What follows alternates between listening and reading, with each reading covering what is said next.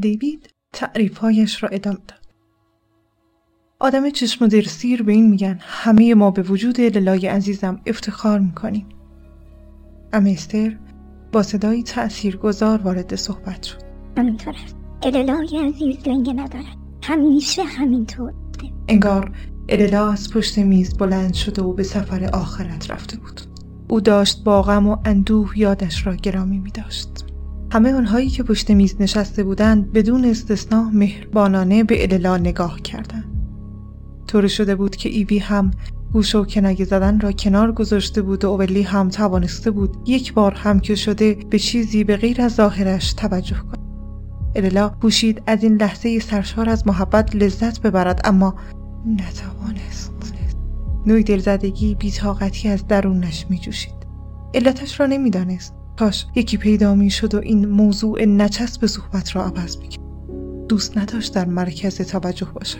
درست همان لحظه دختر بزرگش راند انگار که دعای بی صدایش را شنیده باشد یک دفعه قاطی صحبت شد. من هم خبری برایتان دارم. مجدگانی می‌خواهم همه سرها به طرف ژان چرخید.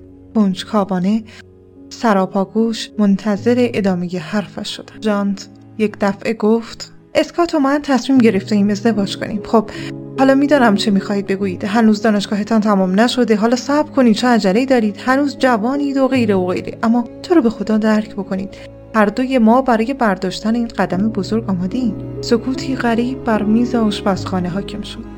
گرما و احساس نزدیکی تا یک دقیقه پیش همیشان را در بر گرفته بود دود شده به هوا رفت. اولی و ایبی با نگاه های گنگ به یکدیگر خیره شدند اما استر با یک لیوان آب سیب در دستش مثل مجسمه خندهدار و چاق ساخته دست مجسمه ساز دیوانه ماتش برد و همانجور خشکست.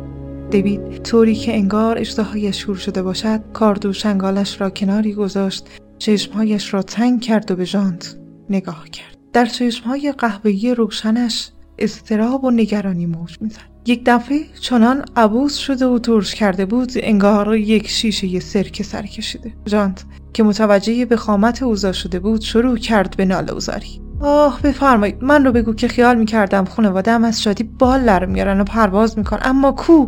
حالا روزتون رو ببینید هر کی ببینه فکر می‌کنه چه خبر مصیبت باری آوردم.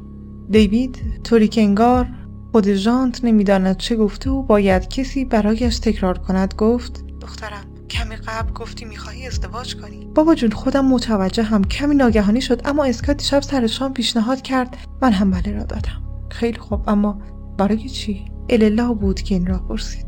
همین که جمله از دهانش خارج شد از نگاه های دخترش فهمید که از چنین سوالی تعجب کرد. اگر می‌پرسید خیلی خوب اما چه وقت؟ یا اگر می‌گفت خیلی خوب اما چطور؟ هیچ مسئله پیش نمی آمد هر دو سوال ژانت را خوشحال می کرد و اینطور تعبیر می شد که پس می توانی مقدمات عروسی را بچینی در حالی که خیلی خوب اما برای چی سوالی غیر منتظره بود و ژانت آمادگی جواب دادنش را نداشت؟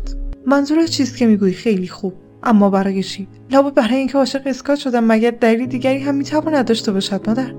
اللا در حالی که کلمه ها را یکی یکی انتخاب می کرد کوشید حرفهایش را واضح تر بزند. نه عزیزم منظورم این بود که عجله تان برای چه بود؟ نکند حامله ای امستر سر جایش تکانی خورد. خودش را جمع جور کرد. پشت سر هم صرفه کرد. آب سیب را کناری گذاشت و از جیبش یک قوطی قرص اسید معده درآورد. شروع کرد به جویدن. ایبی اما زد زیر خنده. خب پس بگو تو این سن و سال دایی میشم اگه نه؟ اللا دست ژانت را گرفت به طرف خودش کشید و آهسته فشار داد.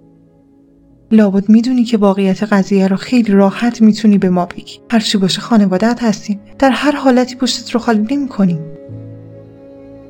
جانت با حرکتی خشن دستش را کشید و فریاد زد. مادر لطفا تمومش کن. حامله نیستم. اصلا چه ربطی داره؟ این حرفا چیست که می‌زنی؟ اللا در حالی که سعی می‌کرد آرام و متین باشد زیر لب زمزمه کرد. فقط می‌خواهم کمکت کنم.